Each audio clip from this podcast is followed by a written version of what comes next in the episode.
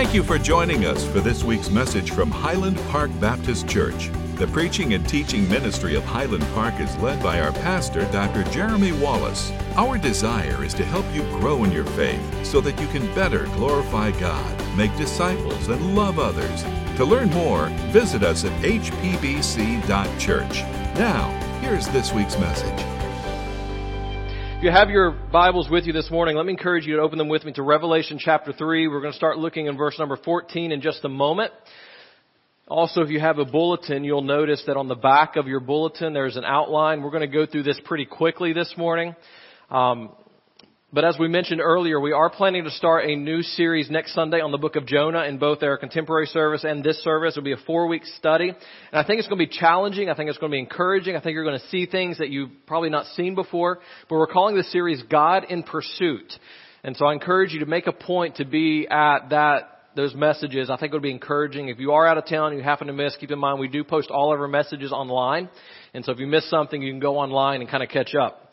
Well, this morning we are wrapping up a series, a study on the seven letters to the seven churches in Revelation. And so even though this is a series, each week kind of stands alone. And so if you've not been here for the previous weeks, that's okay. You're, this message does not depend on anything we've talked about in those. But what I want us to do is kind of understand a little bit about this last letter, the letter to the church at Laodicea. So each of these letters was written to a specific church in a specific city. They have a specific context.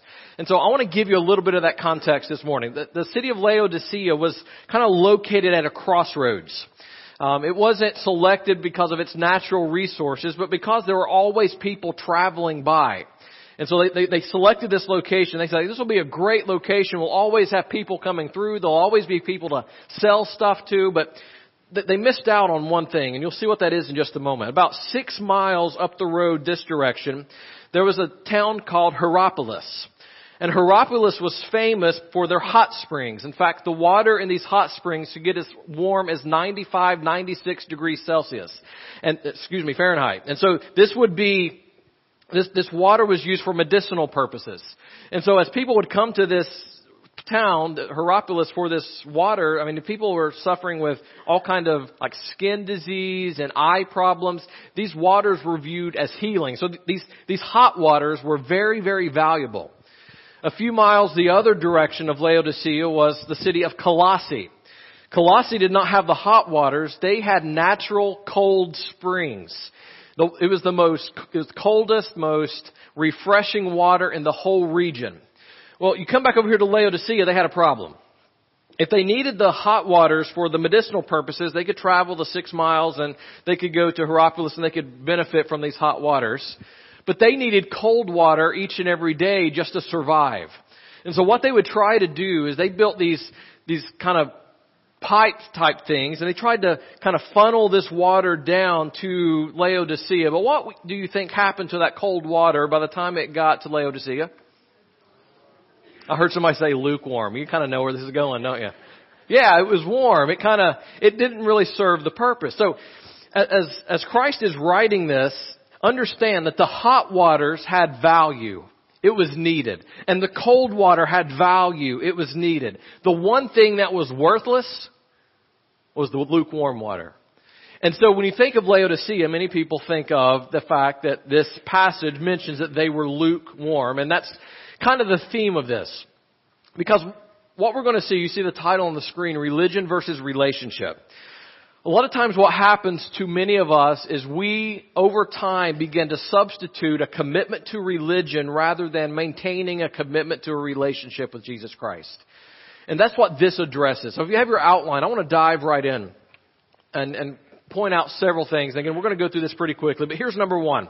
First thing we need to learn from this text is that Jesus is sickened by the show of fake religion. Jesus is sickened by the show of fake religion. Look with me, if you will, at verse 15 and 16. Here's what he says. I know your works, that you are neither cold nor hot. I wish that you were cold or hot. Remember, the cold and hot both were valuable. They both were needed. They both were viewed as good. Verse 16. So because you are lukewarm and neither hot nor cold, I'm going to vomit you out of my mouth. Now, what a picture.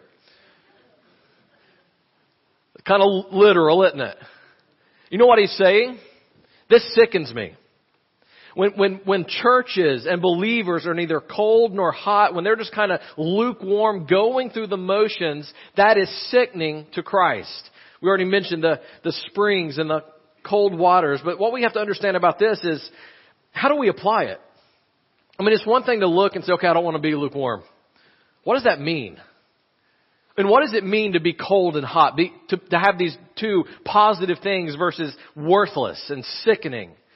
See, I think one of the things you re- begin to realize as you study this is that this church in Laodicea had all kinds of people coming. And we're going to see their wealth in just a moment. But although they were involved in church and although they were going to church, they were focused on religion, not on relationship. Listen, this is so easy to do. Here's what we have to understand. Just because we go to church and we tag ourselves with the label of Christianity is no guarantee that we are truly growing in our relationship with God. It is possible, not only possible, it happens, that we come to church each week and we sing the songs and we're involved in the ministries and the activities. It is possible to do all of those things and still be sickening to Christ not because of what we're doing, but by the fact that we are trusting in religion rather than in a relationship. See, if we're simply just going through the motions of our faith, then we're not cold and we're not hot. We're that water that's been kind of funneled in and it's got lukewarm over time and it's stagnant and it's complacent. See, when, when a church gets to the place where they simply go through the motions, I think what Christ would say is that's sickening. Or when a church gets to the place where people are coming and apart, but there's no true relationship, there's no true salvation that's taken place, then we are characterized as lukewarm. So here's what we have to understand. You are not a believer simply because you attend church. Right? You are not a believer simply because you go through the motions of religion. God has no grandchildren. He has sons and he has daughters. See, I can imagine this church at Laodicea, if you were to go and ask them how they were doing spiritually and, and why they thought they were okay, many of them would say, you know what? I was born into a Christian family. You know what that means? I mean, that's good, but it doesn't guarantee salvation. People say, well, I've been in church all my life. Well, it doesn't guarantee salvation. Well, I was baptized when I was really little. You know, baptism even doesn't guarantee salvation. It's a first step of obedience after salvation. So here's what you have to ask yourself this morning. Am I focusing on religion rather than relationship? Am I simply going through the motions of my faith, going through the motions of church, tagging myself as a Christian, but failing to live this out in everyday life? Because if we're just simply going through the motions, then we have no impact. This past week, I had the opportunity to meet with the principal of Hanahan High School at 9 o'clock on Thursday, or I guess it was the middle school first at 9 o'clock. I met with the middle school principal. and 10 o'clock, I met with the high school principal. And hopefully next week, I'm going to have opportunity to meet with the elementary school principal. And one of the things we're doing as we sit down and I, I talk with them is I want them to know that we want to help impact our community. We're not simply interested at least we shouldn't be, in coming to church on Sunday and then going on and living our lives however we want to. Our goal as a church and as believers should be to impact those around us. And so we're talking about how can we do this? How can we partner with the schools? How can our church family and our members get connected with the schools in our area and make a difference? Why? Because if we just simply come and go through the motions of a church service, failing to ever be concerned or care about the community in which God has placed us, then I think Christ would look at us and say, you are lukewarm. You're not serving the, you're not serving the, the needs that, that get, or the benefits of the hot water. You're not seeing the benefits of the cold water. You're right there in the middle and you're not impacting anyone. You're not impacting your community. You're not pointing people to Christ. You're simply going through the motions. What's the point? What's the point? So let me ask you a person, personal question here real quick. Are you in your own individual life focused on religion or are you more focused on relationship? Are you content to simply go through the motions of your faith, go through the motions of church, go through the motions of what we call Christianity, but care nothing about making an impact? Care nothing about the people in your life, care nothing about your community? You have to ask yourself, Am I hot or cold or am I simply lukewarm? Let's move on to number two. Number two, important for us to understand that material possessions do not guarantee a relationship with God. Material possessions do not guarantee a relationship with God. Look at verse 17.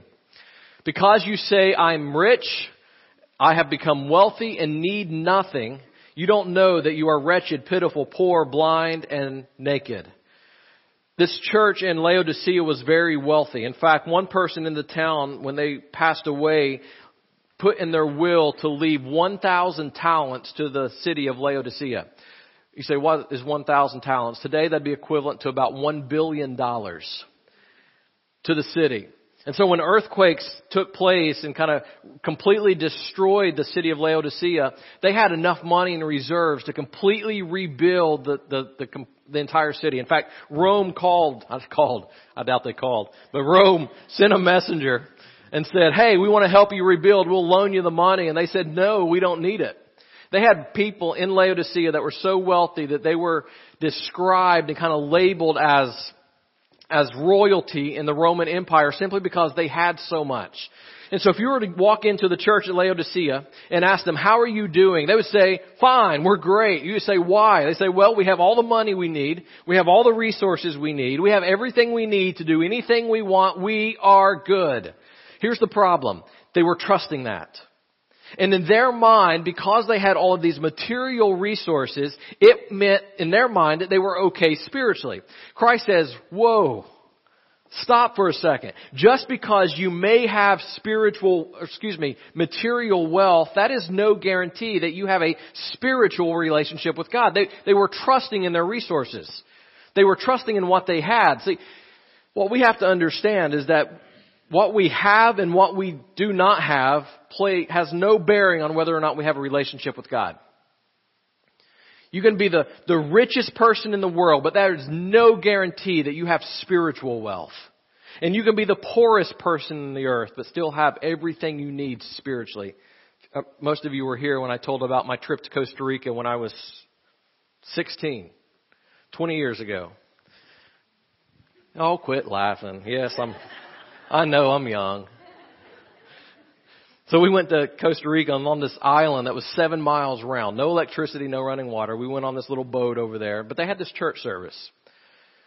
And the people came and they just sat on these wooden boards and cinder blocks, no walls, no air conditioning, no restrooms, no comforts whatsoever. But when they sang, you could tell it was sincere.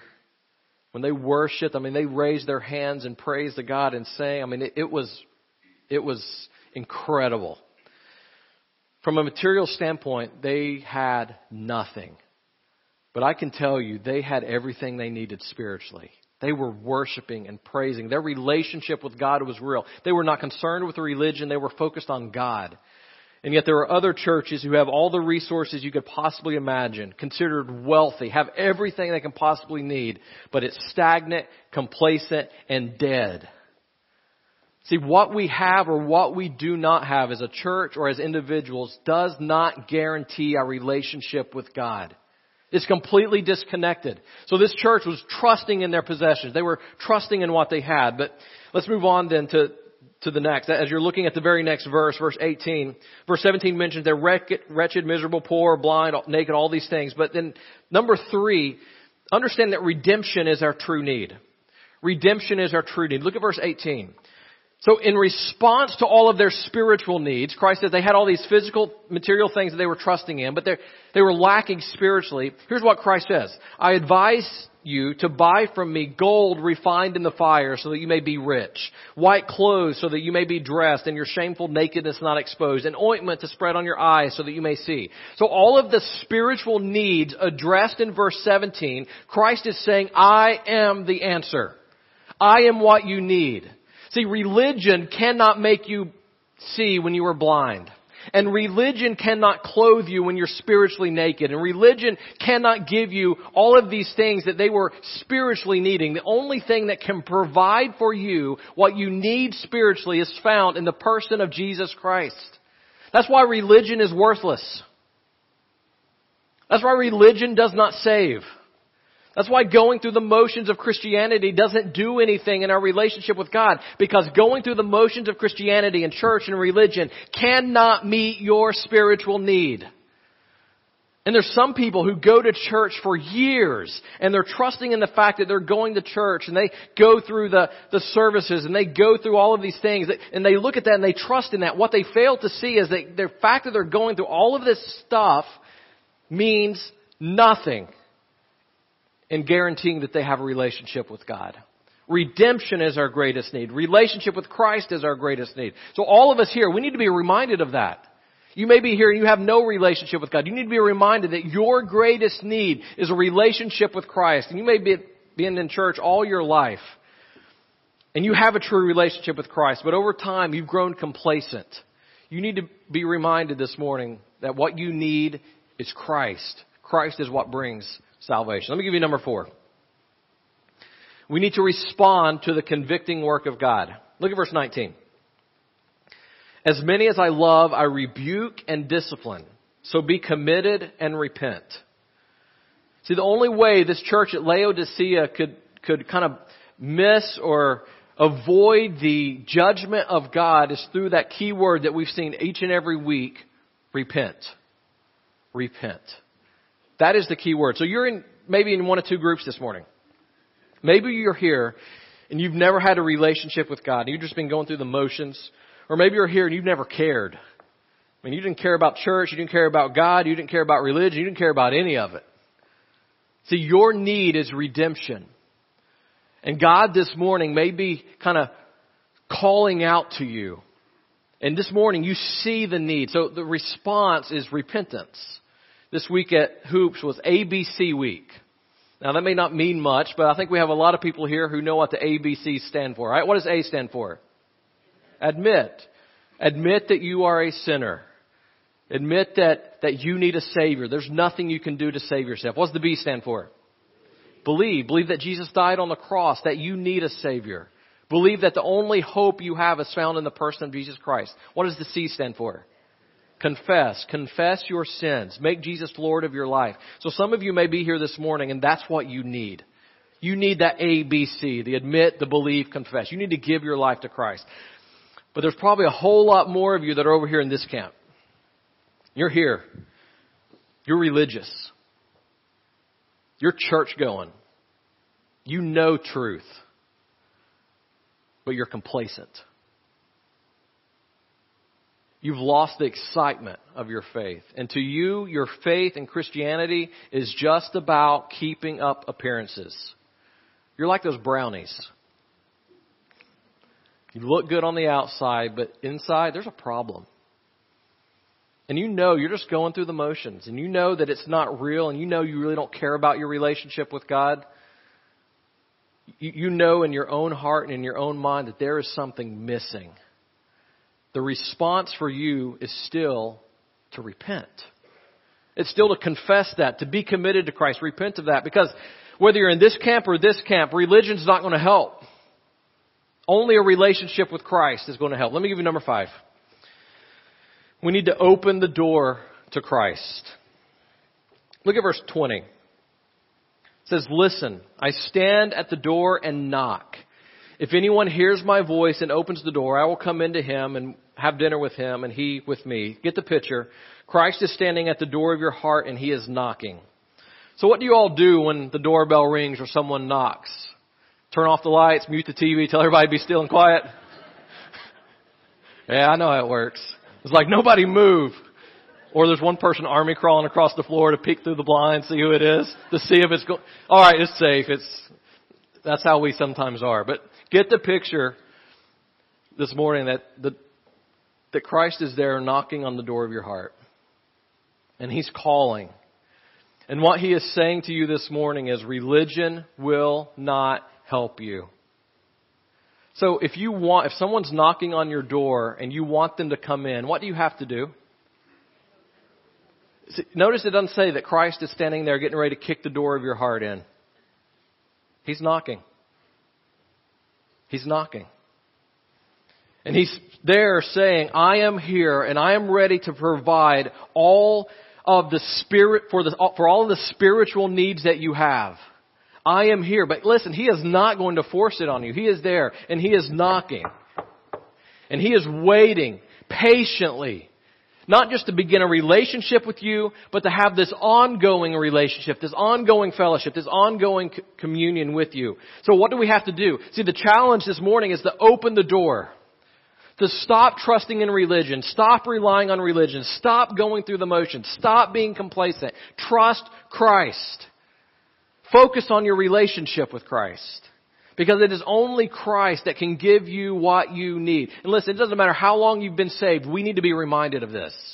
It is so easy to, to gradually drift over into this area of complacency. And I would argue that this place of complacency is far more dangerous than anywhere else we could be. As a church and as believers, as families. Any of you ever been whitewater rafting? Um, where I'm from in Chattanooga, we were about an hour and a half from the Ocoee, which is where they did Olympic whitewater rafting, and there's a lot of places around there to go, and I've been a few times. But here in the U.S., they the, the whitewater rapids only go up to a class five. But there are other places in the world that, that it's different. There, there's actually a place that I was reading about this week that where the rapids can go all the way up to class eight.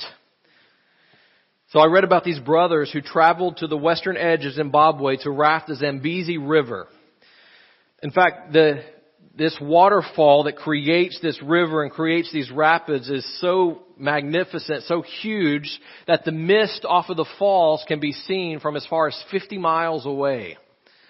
So it create, falls hundreds of feet and it creates these rapids. And so this group of people were getting on this, on their raft to begin and the instructor, I mean, this is one of those rapids where you have to wear the life vest and you have the big helmet on and, I mean, it, it's, it's dangerous. And so they're getting ready to go down, this one they were going down was class seven rapids. And so they're getting on this eight person raft. And these were all people that had never done anything this dra- dramatic, this drastic, this severe. And so they're all getting on. So the instructor's telling them, listen, there's some things you need to know. First of all, the raft will flip. I think I would have got off right there and y'all have fun. The raft will flip. Not if, not, it's when. It's going to flip. Now here's, he said, here's the next important thing. He said, if you forget this, it's deadly. He said, when the raft flips and you're thrown into the water, the temptation is going to be to swim to the edges where the water is calm. Do not do that. Because in the calm, complacent waters, that's where the crocodiles are.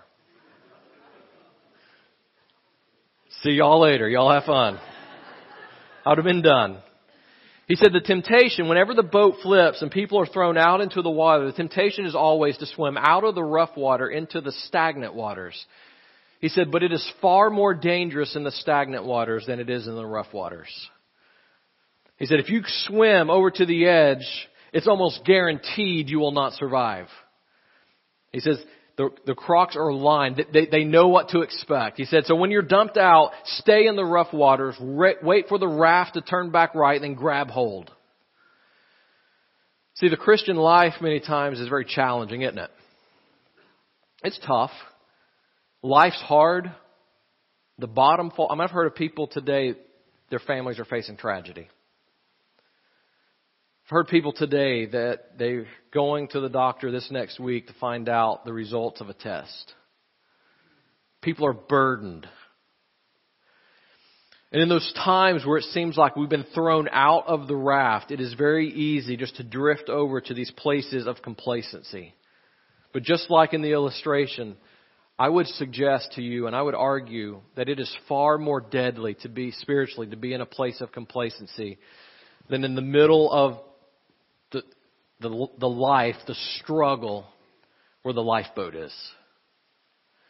See, some of you this morning, over time, you have drifted to a place of complacency. And what you've been trusting on as you've been kind of drifting over to these places of complacency, you've been trusting that simply going through the motions and focusing on religion and kind of clinging to the tag of Christianity is going to be enough. And listen, religion and going through the motions is not pleasing to God. What did he say early on in our text? If you're not hot, or cold, it's sickening.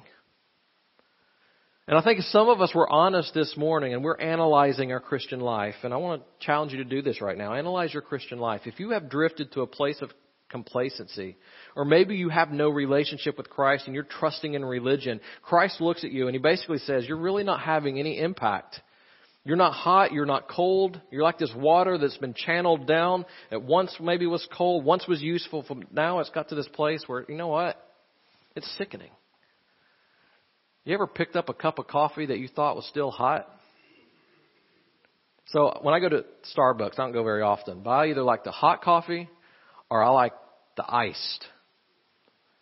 When either one of those meet in the middle, there's a problem. And some of your lives are kind of like that right now. So here's the challenge this morning. See on the screen, religion versus relationship. If you've been trusted in, trusting in religion, you need to understand that will not save you. And if you're a believer who's gradually gone over to this place where religion is all your faith is about, then you're missing the mark. Some of us need to repent this morning and say, you know what? I want my life to count. I want my church to count. I want to make a difference. And the only way we can do that is to either be hot or cold, to be on, to, to, to be in this place where we're focused on our relationship with God. And some of us need to focus on that this morning. We stand with me as we close. Thank you for listening to this week's message. If you have any questions or want to know more about having a closer relationship with Jesus Christ, please contact us online at hpbc.church. Please join us again next week as together we seek to know Christ and make him known.